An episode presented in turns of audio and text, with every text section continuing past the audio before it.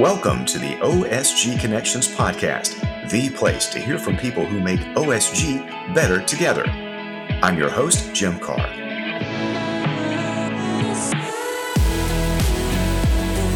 This episode is a conversation about an important topic, one that affects one out of every eight women, and of course, their families and friends and communities as well. We're recording this episode in October 2021 during Breast Cancer Awareness Month is a topic worth talking about anytime. We're joined today by Cherise Brantley and Michelle Shinholster, two OSG colleagues with remarkable stories of their own and who are a source of inspiration and support for everyone around them.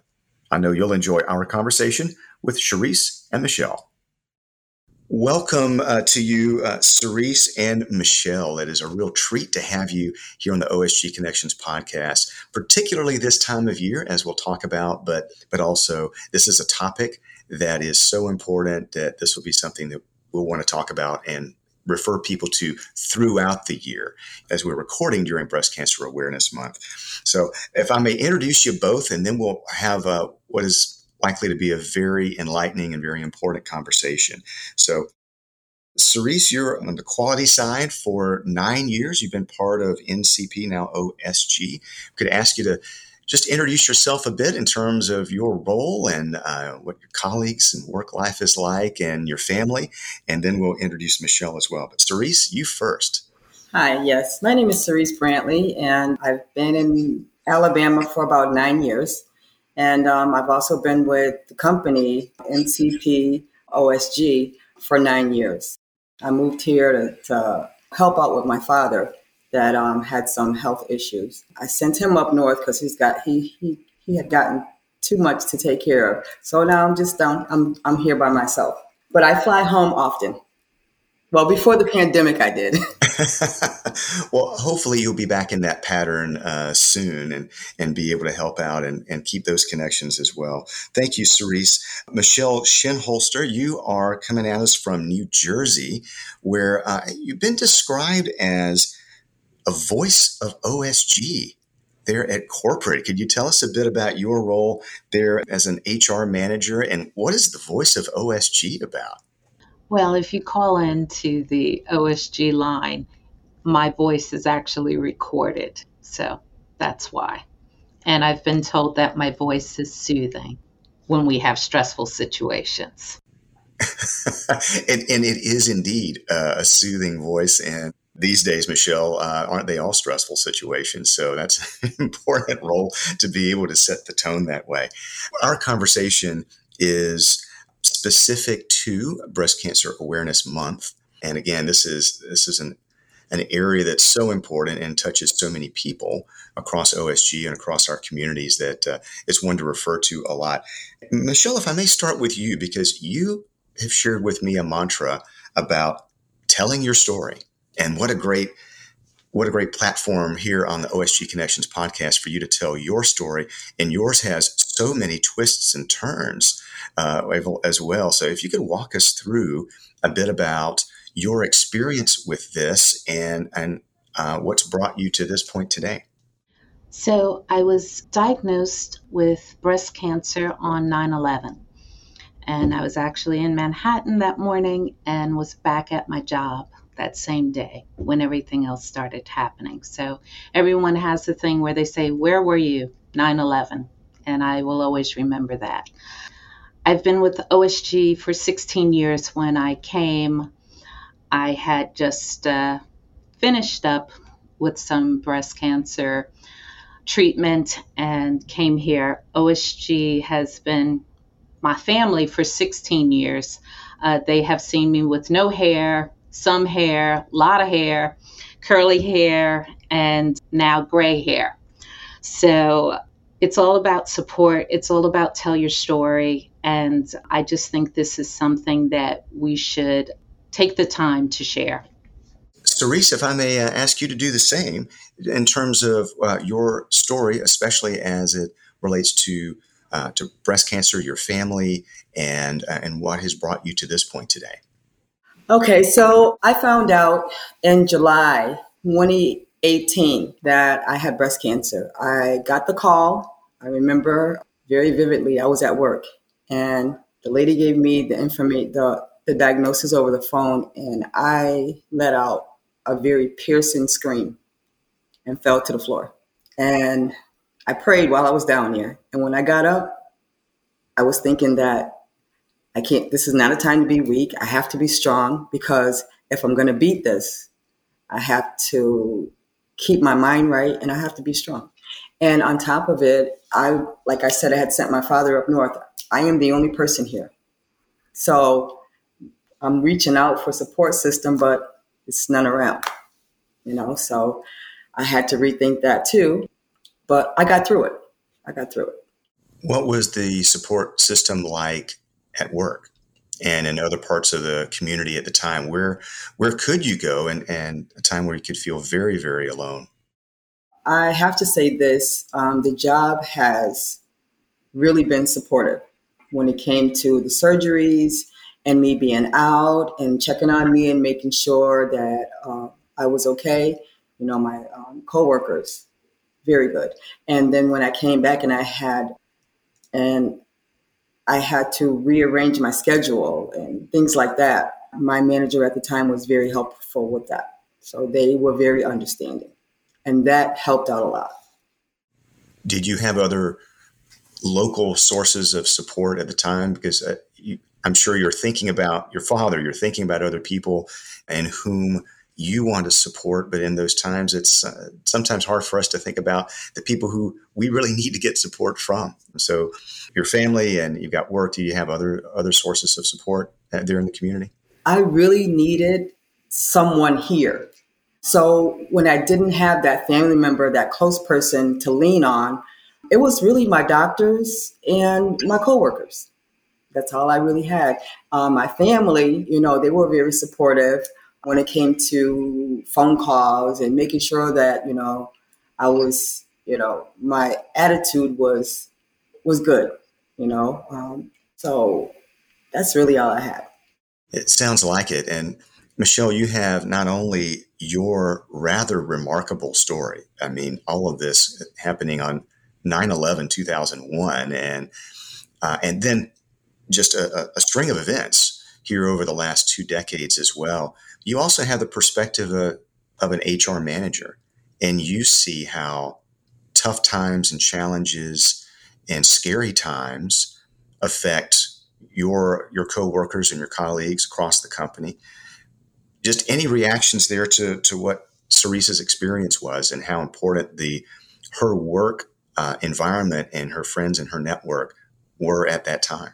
Yeah, I um, it actually brought a tear to me because everyone doesn't have the support, and I am so grateful and thankful for my support system.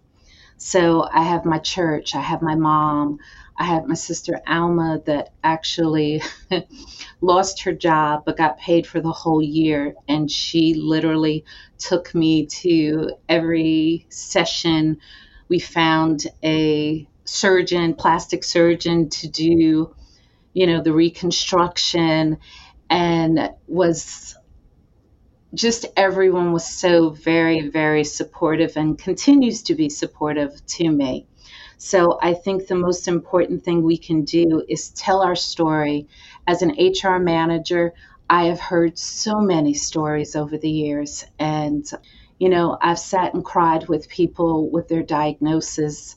We've had some people leave us. Some of our people have left and they didn't. Well, they beat the challenge and they beat it on the other side. So I, I believe that there's a healing on the other side too. If you can't be healed and delivered on this side, there is another side, and that's where your healing lies. But um, we've seen many people come, so everybody's family is affected. And um, I'm really grateful for OSG because we have set a standard, and I hope I can continue that standard that says if there's a need, we can rise to it. And our family has changed a lot over the years but I'm still here and I'm grateful. And I always want to be that light in the dark. That's such a, a powerful visual, uh, uh aside from being the soothing voice of OSG as well. Michelle, I, I think it'd be interesting for us here in, in this time in this conversation on the podcast to talk at a couple of levels. Well, actually, several.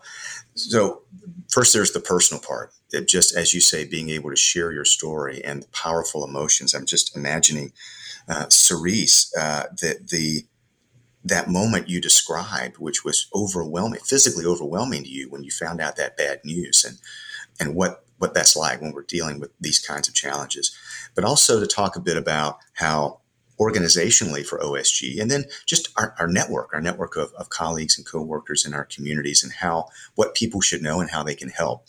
Michelle, if I may ask you from that HR manager standpoint, you mentioned OSG and and the support network, maybe some of the mechanisms that your colleagues might not even know about. So if uh, if they have worries about this, whether it's breast cancer, or some other health challenges, and that might be present, what exists within OSG today, formally and informally, that can help people and families through these kinds of, of difficult times?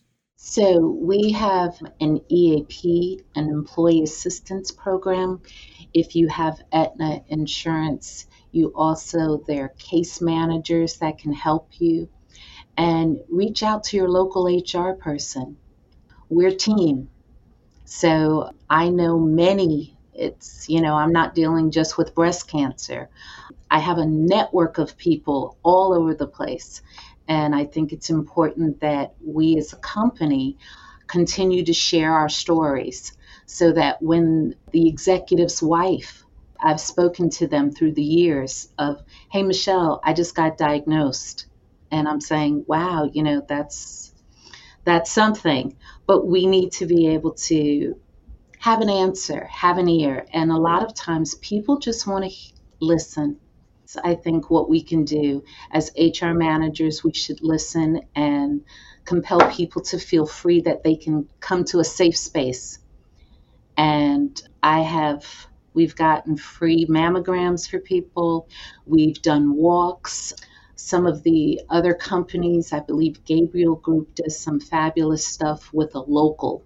So uh, we're going to get back to that. I know walking is a little bit scary right now. Cherise and I actually talked about the walk, and she's like, "Yeah, I think I'm gonna skip it this year." Skipped it last year, and but we can do things locally in our communities. And I'm hoping that um, a lot of our companies are community based and they're doing something locally. So it's wonderful. Avon, uh, Susan G. Komen, they do wonderful things. They do a lot of research. But if you need help and if you need a mammogram, don't call them because that's not that's not their function. But there are local community things, and um, I work with a lot of things. So I do this all year. This isn't October is Breast Cancer Awareness Month, but people are diagnosed. One in eight women in a room, one of them is going to get it. So it is our job to make sure that we are empowering people with you can make it. It's a scary diagnosis, but Cherise and I are here and so many others. There were a lot of people that I reached out to that just didn't want to tell their story live, but they were like, Michelle, you talk for me. And I'm like, you know, I will because I like to talk. and it's so valuable to be able to talk and and uh, and share in whatever format we can. And Cherise, I, I I think it would be a good time to, as you've had your experience going through this, and from a less of an organizational, but just more of a friend and, and coworker network I remember when when my mother had uh, breast cancer many years ago. We are uh, as a as a society, as a community, much more informed and much more aware of things. But even at that time, oftentimes people, whether it was uh, even if it wasn't themselves, but they had a friend or family member who was diagnosed with breast cancer, they didn't know what to do. They didn't know what to say. They they want to care, but they don't want to say the wrong thing, or they they might have some misconceptions, misperceptions what would you, given your experience, uh, what would you tell people maybe that they don't quite fully know or appreciate or understand about this when you went through it about how they can help a friend or a family member who might be affected? Okay. The kind of help that I needed, I had to work around what I needed and I had to reach out for what was available to me. But what I would have really wanted was the support of my family. And like I said, it was, but it was from a distance. When the person that's dealing with the cancer tells you they're tired, let them sleep. Um, when they're talking to you, they need you to listen. They need they need to be heard, and they need to also know that they're not going through this by themselves. And we can make it. That's what I needed to know that I was going to beat this. I was going to make it. Make it. You are evidence of that yourself. Both of you are for sure. Michelle, are, are there other areas of just whether it be guidance or information or encouragement that you'd like to share across OSG right now? And, and Cherise, I'll ask you the same in a moment. But uh, Michelle, to, to you, what are things that people ought to know, know about, or again, maybe it's just a, a note of encouragement that you think is important to share as we share stories here? Early detection is the best possible cure. Um, it doesn't only affect women, it affects men. Right now, I have a dear friend whose mother died of breast cancer, and he was recently diagnosed with breast cancer. And, um, you know, it affects people. And if we if we find it early enough, we can we can we can make it. And so I solicit every person to have a mammogram, you know, and um, not just October, you know, think about it. Feel those breasts up. and for men too, it's, it's, um, this affects your entire life. It affects your family's life. It affects every caregiver. So, where I have cancer, but my caregivers, you know, it affects their daily it affects you at work. So let's be a little bit more considerate to those that are going under treatment, that are in treatment, and let's listen. That's what Cherie said. Sometimes people just want to talk. It doesn't matter that you don't have the answer. I don't always have the answer, but sometimes just a listening ear is great. And just, um, I mean, we've had a lot of changes of people leaving, uh, but I've still got a few great supporters here of me that are, you know what, you're going to make it. I just had someone call me last night and show me that they made me a big breast cancer ribbon. And she's like, I was thinking of you, wanted to do an art project, and guess what? It's you, breast cancer awareness. So people know that I've got breast cancer stuff all in my office and it's not just for October. So be supportive. And um, if you don't know, ask. I guess that's it. And um, I'm going to continue to tell my story everywhere I go. I'm not ashamed of it.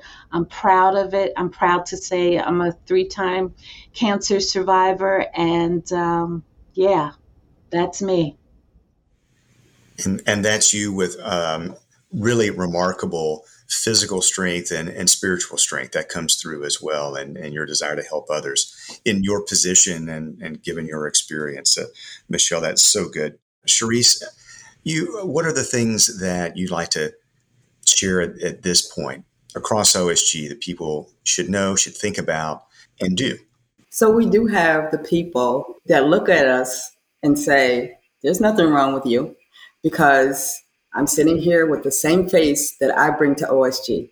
I smile. I I don't have time to be grumpy. I don't have time to be mean. I mean, and I'm always trying to reach out to someone else. I have a lot of people that I work with whose grandmothers, fathers have some type of cancer. And we just always try, you know, in passing have a brief conversation about that, how that person is doing. They ask how I'm doing. And that connection is the key to everything. When you know that you're not doing this by yourself, that's the biggest blessing. Wise words. Uh, Cherise Brantley, Michelle Shinholster, thank you both so much. We arranged this conversation on relatively short notice, and uh, you were quick to want to help.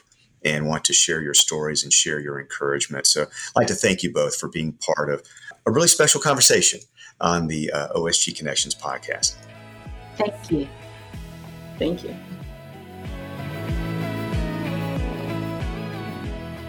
This podcast is designed to serve you and everyone across OSG. We want to hear what you think about this episode and what you would like to hear in the future. Which topics are most interesting? Which people would you like to hear from? Who has a story worth sharing? We want to also include shout outs and acknowledgments from you. So if there's someone you know deserving a shout out, even if they aren't being interviewed on the OSG Connections podcast, then by all means let us know, and we will let all of OSG know. For any of those reasons, send an email to podcast at osgconnect.com. And if you haven't done so already, then please push the button that says subscribe. That means each new episode will be automatically downloaded into your podcast player. So you won't even have to think about it. You can listen on your schedule. Thanks for joining us, spreading the word, and making connections.